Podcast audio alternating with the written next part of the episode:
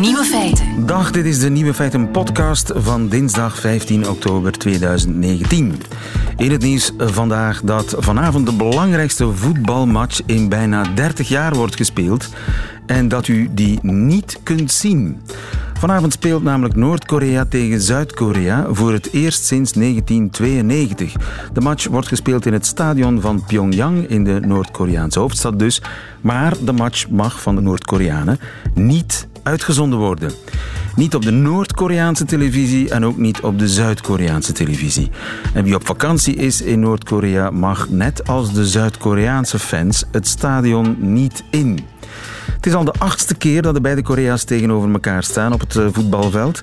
En de Noord-Koreanen hebben daarvan nog maar één keer gewonnen. En in de FIFA-ranking staan de Zuid-Koreanen op 37, de Noord-Koreanen op 113. Misschien heeft dat iets te maken met het televisieverbod. De andere nieuwe feiten vandaag. België heeft een planeet en een ster die alleen nog een naam moeten krijgen. Muziekcassettes zijn zo populair geworden dat er nu een tekort dreigt. In Nederland wordt er gewerkt aan een test om te kijken of de chemo bij kanker wel zal aanslaan. En in Amerika is de herfst rood, bij ons geel. De nieuwe feiten van Christophe van der Goor hoort u in zijn middagjournaal. Veel plezier. Radio 1.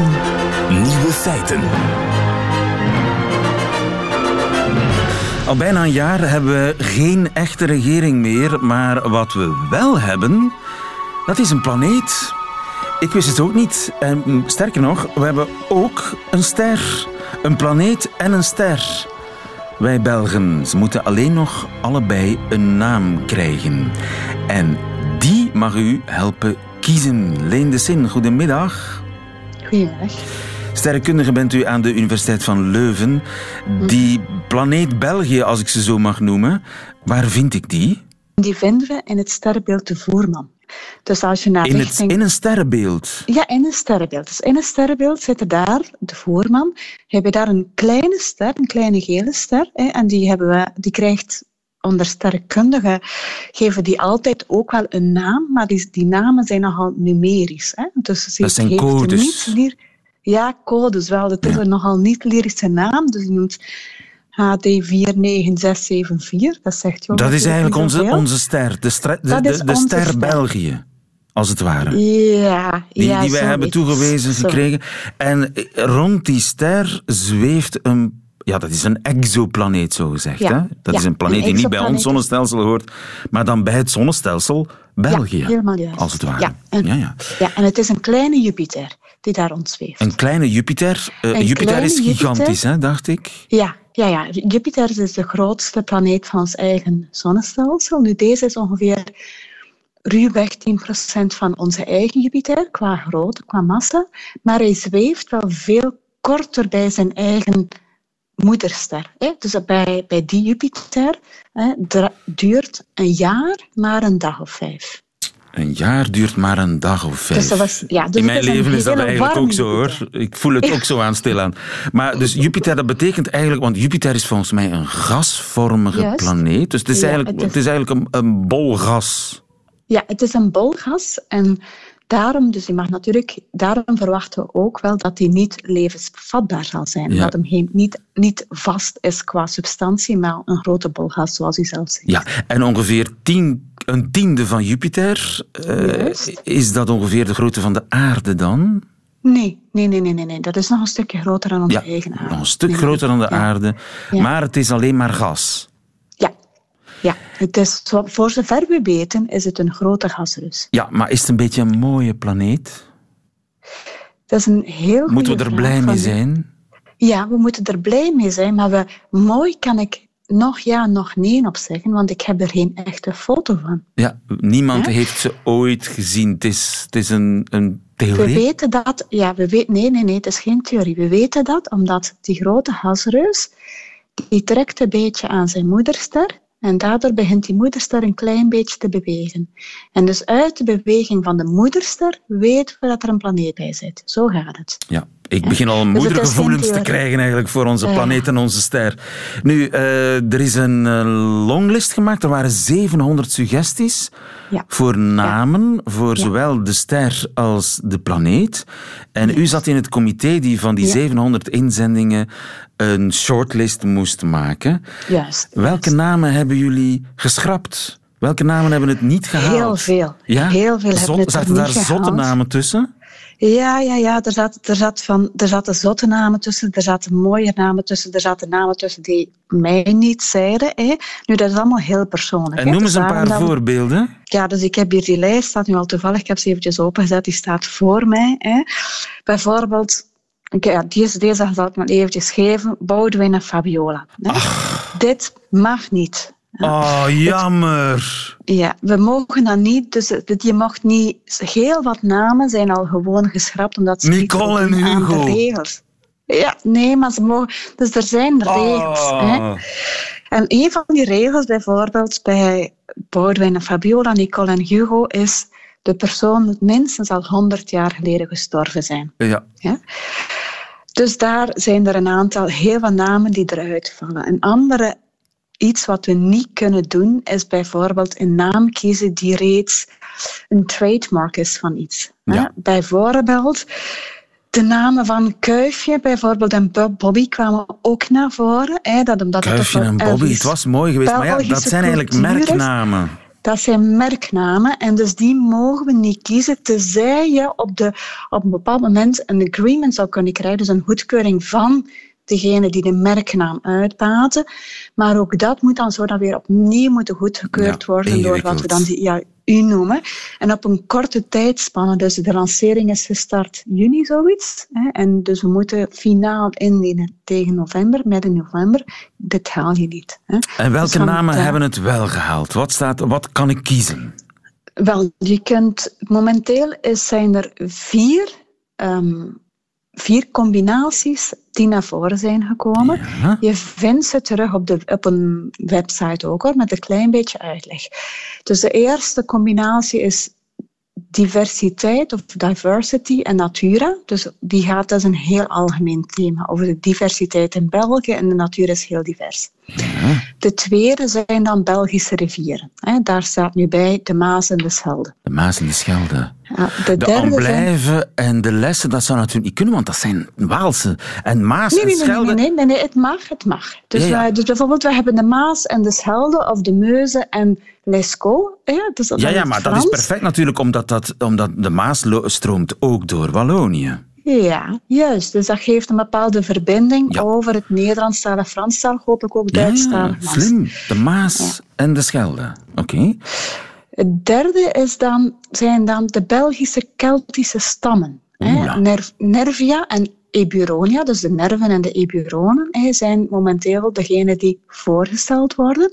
En dus wat we daarnet ook niet hebben gezegd, maar je, je hint er zelf ook al naar, elke combinatie moet ook kunnen uitgebreid worden. Als er een nieuwe planeet bij dezelfde moederster wordt ontdekt, moeten we ook die kunnen een naam geven in het thema waarbij dat we nu bezig zijn. Dus daarnet bij de Belgische rivieren is dat gemakkelijk. Ja, we hebben nog rivieren, dus dat kan. Ja, en hebben, we, hebben, hebben we nog uh, prehistorische stammen? Hebben we, ja, ja, ja, ja, ja, ja, ja, We, hebben, we hebben heel veel Belgische, een, een twintigtal vermoed ik. Hè. Okay. Uh, Belgische Keltische stammen. En ook dit heeft, cultureel vind ik die ook heel mooi, omdat ja, die Keltische stammen die gingen vooral samen omdat ze de Keltische taal spraken. Niet omdat er een politieke overeenkomst was. Hè. Maar toch eh, vind ik dat dat, dat als symboliek voor België wel kan ja. En zo brengen we de sterrenkunde dichter bij de mensen, hè, Leen? Juist. Dat, is, de bedoeling. De, de sterrenkunde naar de mensen brengen en ook de mensen leren reflecteren over het feit dat we hebben onze aarde, hè, maar er is ook nog veel meer buiten dat. Hè. Die verwondering voor het niet alleen zijn in het grote universum. Ja. Stemmen kan niet lang meer, dus we moeten ons haasten. Leen de Tot 13 november. Tot 13 november. Leen de ja, dankjewel. Goedemiddag. Ja, goedemiddag. Nieuwe feiten. Hallo. Kanker is al erg, maar een behandeling tegen kanker die niet aanslaat, dat is natuurlijk dubbel erg. Al die moeite voor niets, wel je haar kwijt, niet je kanker. Maar Salo Ooft heeft de oplossing misschien. Dag Salo. Hey, goeiedag.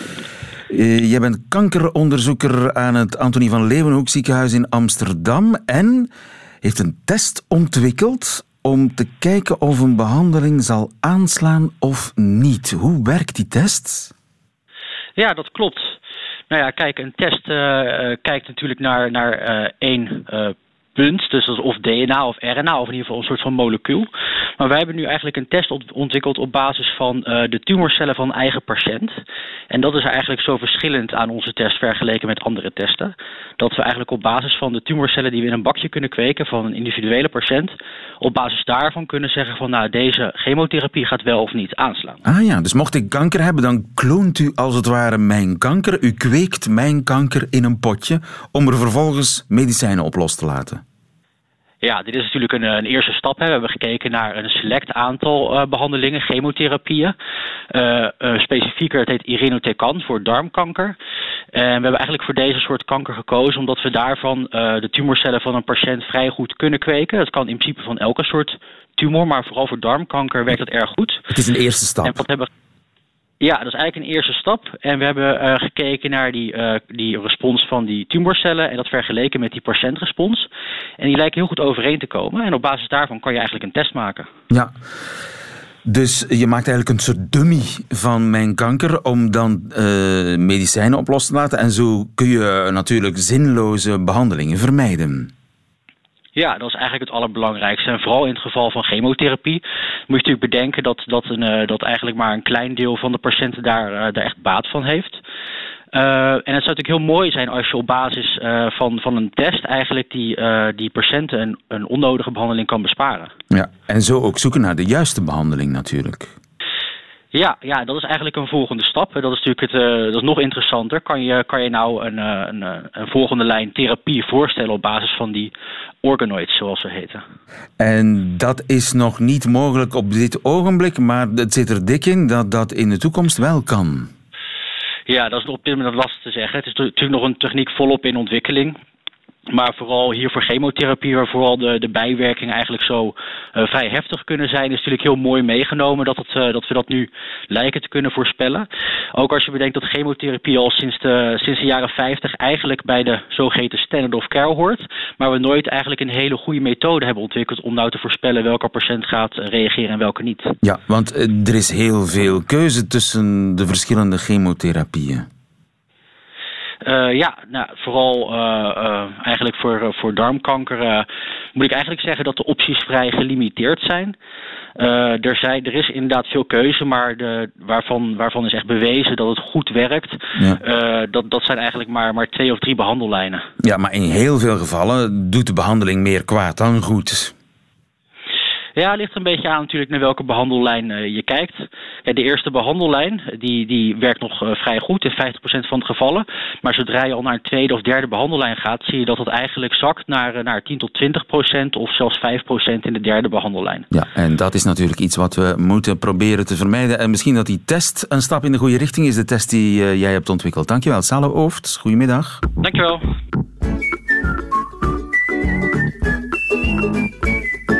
Feiten. Er zijn niet genoeg cassettes. Ze zijn te populair geworden, cassettes. Zo populair dat er een tekort dreigt. Jasper Wensel, goedemiddag. Goedemiddag.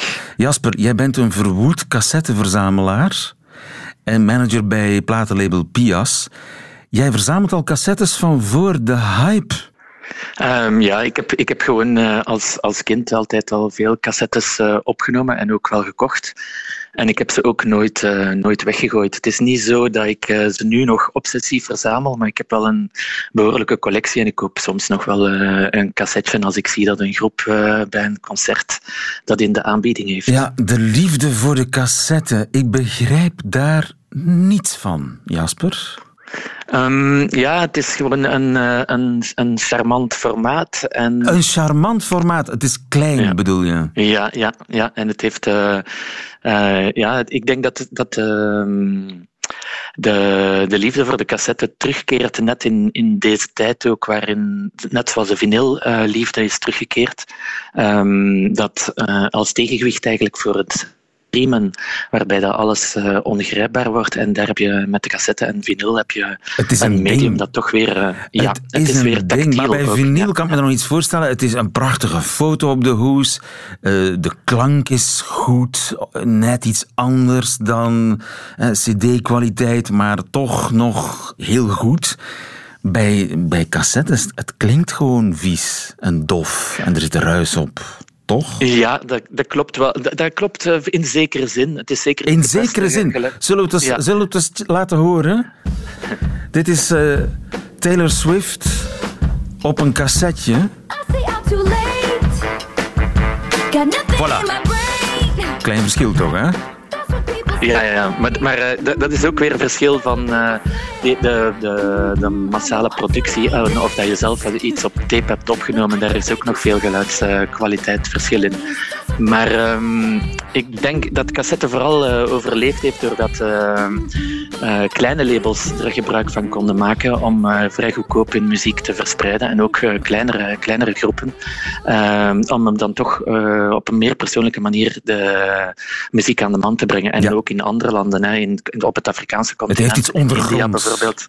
Ja, het heeft iets ondergronds, ja. Juist, ja. En de, uh, de prefab-cassettes, zeg maar, de door labels verspreide cassettes, die hebben een betere kwaliteit dan de cassettes die je zelf zat te tapen. Nee, eigenlijk omgekeerd. Omgekeerd eigenlijk zelfs vaak, nog? Eigenlijk is het vaak omgekeerd. Ja, dat nog slechter van, dus. Ja, ja, ja. ja. Maar dat, dat, daar maal je niet om, dat die kwaliteit niet zo goed is. Um, nee, um, ik, ik, ik luister liefst, zelf ook op, uh, op, op vinyl of op cd natuurlijk, maar ik vind het soms leuk om nog uh, cassetje te luisteren. Uh, dus ik heb soms nog dingen op, op cassette die, die niet te vinden zijn op het net, of die ik vroeger ooit van, van een plaat die ik vroeger in een, in een bibliotheek heb opgenomen, en dan is het wel leuk om te weten dat ik dat heb. Ja, het is zijn um, hebben dingetjes, het heeft een verzamelwaarde, ja. nogthans veel gedoe, je moet doorspoelen op zoek naar het, het liedje dat je wil horen. Je zit altijd ja, naast ik denk dat dat ook weer in, in, uh, in deze tijd uh, uh, mensen dat misschien ook wel willen, dat de cassette jou gewoon dwingt om, om de plaat in de volgorde te luisteren van begin tot eind en dat je weer de ervaring hebt van een A- en een B-kant. Dat, dat, kan, dat, dat is ook weer iets dat ja, zijn charme ja, kan hebben tegenover onze zapcultuur. Ja, tenminste, als de tape in de cassette blijft, hè, want die wil er wel eens uitrollen. Dan krijg je een soort spaghetti. ja. Ja, inderdaad. Dat en dan met een potlood erin draaien. Van, uh, installatie. Ja. Uh, ja. Maar goed, het, het, is een beetje de trabant van uh, de muziekdragers, zullen we maar zeggen. Charmant, maar eigenlijk niet echt On, ja. een top.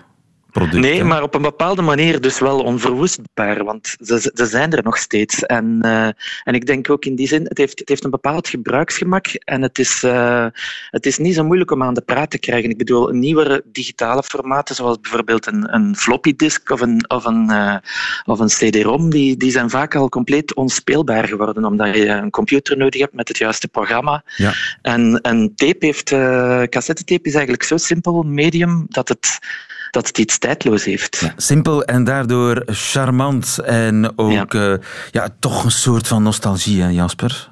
Ja, absoluut. En dat is, heeft ook te maken met heel die, de, grotere groepen van nu daar naar teruggrijpen.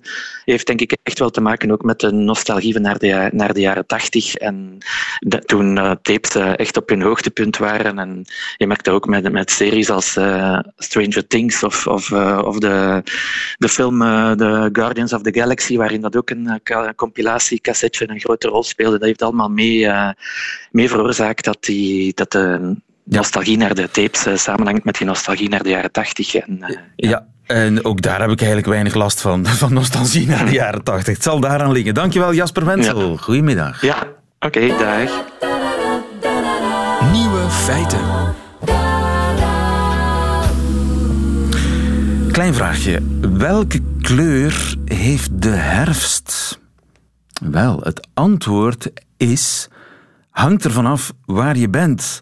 Want in Amerika is hij rood, bij ons geel. Koen S., goedemiddag. Goedemiddag. Koen is van de plantentuin van Meissen. Een Britse collega van jou, James Wong, die maakte die opmerking op Twitter. In Amerika is de herfst rood, in Europa geel.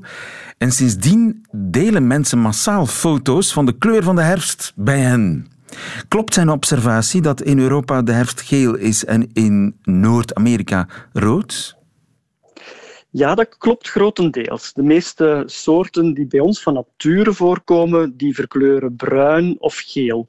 Enkele soorten niet te nagesproken. Er zijn wel een paar soorten die ook wel rood verkleuren, maar het is veel typischer dat er in, Noord-Amerika veel meer soorten zijn die rood verkleuren, maar ook zelfs in uh, Oost-Azië, waar we ook gematigde gebieden hebben. Dus ook daar heb je de herfst die rood verkleurt. Ja, en die rode bomen die zijn eigenlijk zelfs een belangrijke toeristische attractie hè, in het noordoosten van de Verenigde Staten. Massachusetts bijvoorbeeld, als je Google afbeeldingen doet, krijg je van die prachtige ja, lanen met rode bomen. Het is heel mooi om te zien. En dat ligt dus aan, aan het soort boom die daar groeit. Het ligt niet aan de omstandigheden dat de bomen daar anders reageren. Nee, nee, het heeft wel degelijk te maken met de soort boom. Dus verschillende boomsoorten uh, verkleuren anders in de herfst. Um, en in Europa zijn er een 24-tal soorten die rood verkleuren. In Amerika zijn er al gauw 90. In Azië zijn het er 150 die ja. mooi rood kleuren in de herfst. En ze hebben daar bijna 100 soorten bomen die rood kleuren in de herfst. Waarom uh, gedijen die rode bomen zeg maar, daar zo goed? Wel, om te beginnen hebben ze ook veel meer soorten bomen in Noord-Amerika en in uh, Oost-Azië dan hier bij ons in West-Europa. Meer soorten. En dat heeft te maken met, uh, men vermoedt dat uh, eh, 35 miljoen jaar geleden, wanneer de ijstijden stilaan begonnen zijn, en dan met een hoogtepunt 2,5 miljoen jaar geleden, wanneer het noordelijk halfrond voor een groot stuk onder landijs bedekt is, dat uh, soorten zijn teruggedrongen naar het zuiden, waar, het nog, waar ze nog konden overleven. En in Noord-Amerika en in Azië, daar heb je de gebergteketens die van uh, noord naar zuid lopen. Dus bomen konden daar eigenlijk verder migreren. Bij ons kwamen die op de Alpen te botsen en dus zaten ze als ratten in de val en zijn er eigenlijk veel meer soorten uitgestorven in die periode. En achteraf, wanneer het klimaat terug gunstiger werd, hetgeen wat er overgebleven is en terug noordwaarts kon uh, migreren, ja, dat waren er gewoon veel minder. Dus het ligt aan de bergen. In Noord-Amerika heb je inderdaad de Rocky Mountains en die lopen van noord naar zuid. Bij ons heb je de Alpen en die vormen eigenlijk een soort grens tussen noord en zuid. En op een gegeven moment was het nodig voor de bomen om naar het zuiden te migreren. Bij ons kon dat niet, botsten op de Alpen. In Amerika kon dat wel. En dus hebben die soorten daar overleefd. Zo is het. Dat is de reden waarom dat er eh, in Noord-Amerika en Oost-Azië veel meer soorten zijn. Maar het is niet uh, enkel de reden waarom dat die roodverkleuring daar ook veel meer voor, voor optreedt dan bij ons. En daar is men eigenlijk andere verklaringen voor gaan zoeken. Men denkt dat er een bepaald evolutief voordeel moet gespeeld hebben op een zeker moment um, om die roodverkleuring ja, te bevoordelen ten opzichte van bomen die niet rood verkleuren. Oh ja, wat zou dat eh, evolutionaire voordeel dan mogelijkerwijs kunnen zijn? Je zou kunnen inbeelden dat er uh, predatoren, zoals bladluizen of zo, dat die minder aangetrokken worden door rode bladeren. Um, want die, die gaan eigenlijk af op groene bladeren, gezonde bladeren, om daar uh, sap te kunnen zuigen. En dus dat, er, uh, dat dat het evolutieve voordeel zou geweest zijn. Bladluizen of andere predatoren die dan ook tijdens die ijstijden misschien verdwenen zijn. Dus dat is misschien een aanpassing voor iets wat ondertussen verdwenen is. Zou kunnen. Maar als ik in mijn tuin rode bomen wil, of althans bomen die in de herfst rood worden, kan dat dan? Ja, tuurlijk, je kan die Amerikaanse soorten ook bij ons gaan planten. Een amberboom is bijvoorbeeld een, een, boom die veel mensen in hun tuin planten, specifiek voor die herfstverkleuring. Dus je kan dat perfect doen. Een, een moeraseik, een rode esdoorn, zijn prachtige dingen die op dit ogenblik uh, mooiste, mooiste kleuren laten zien. Ik uh, zal erover nadenken. Dankjewel, Koen S. Goedemiddag. Goedemiddag. Nieuwe feiten. Wat waren ze, de nieuwe feiten van 15 oktober 2019? Alleen nog die van Christophe van der Goor heeft u te goed in zijn middagjournaal. Nieuwe feiten. Middagjournaal. Goedemiddag. Enkele weken geleden was het weer zover. De scholenveldloop. Ik vermoed dat die ook in andere steden en gemeenten wordt georganiseerd. Maar bij ons, dat is namelijk in Scherpenheuvel-Zichem... komen de kinderen van dezelfde scholengemeenschap samen op de Fiense piste in Averbode. Ter plaatse beter bekend als Everbeur. Averbode kan u kennen van meerdere dingen. Van de gelijknamige abdij uiteraard, van de uitgeverij. Wie heeft er in zijn jeugd nooit de beroemde Vlaamse filmpjes Zonneland of Zonnekind gelezen? Van schrijver Ernest Klaas, die hier geboren is en er de Witte van Zichem tot leven riep. En bij sportliefhebbers doet de naam Everbeur misschien nog een belletje rinkelen... uit de periode dat hier een bij momenten goede volleybalploeg in het leven werd gehouden.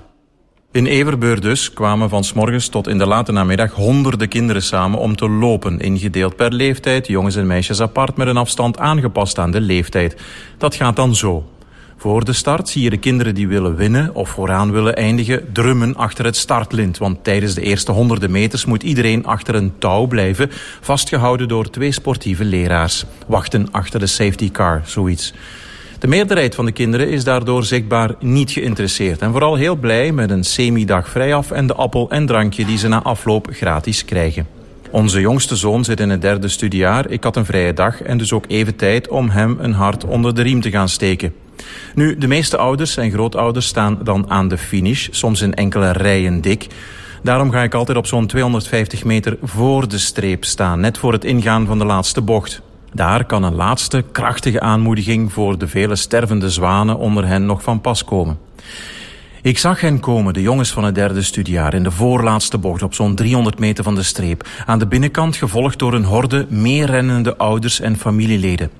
Een duo liep aan de leiding en ging strijden voor de overwinning. Ik zag een duw en even later een elleboog.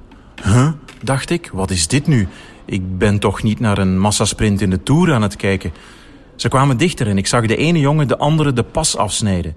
Dit was meer dan op het scherp van de snee. En nog een duw en nog een port, tot een van beiden net voor het ingaan van die laatste bocht ten val kwam. Zijn schreeuw verraadde bijzonder veel pijn. Tranen met tuiten. Ik betrapte mezelf op twee gedachten tegelijkertijd. Hoe is dit in hemelsnaam mogelijk op die leeftijd al zo onsportief, ja zeg maar vilain kunnen zijn? Anderzijds dacht ik, ja, die mannen gaan het wellicht wel maken in het leven, want het zijn vechters. Nu al.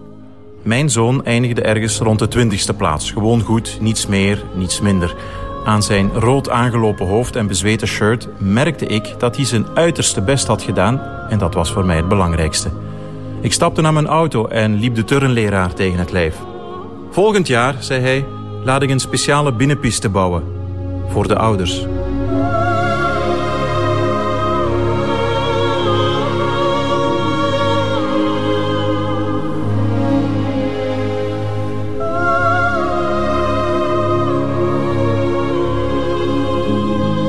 met Christophe van der Goor. Einde van deze podcast.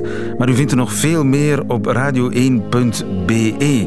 En hoort u liever de volledige uitzending van Nieuwe Feiten met de muziek erbij, dan kan dat natuurlijk ook op radio1.be en op de app van Radio 1. Tot een volgende keer.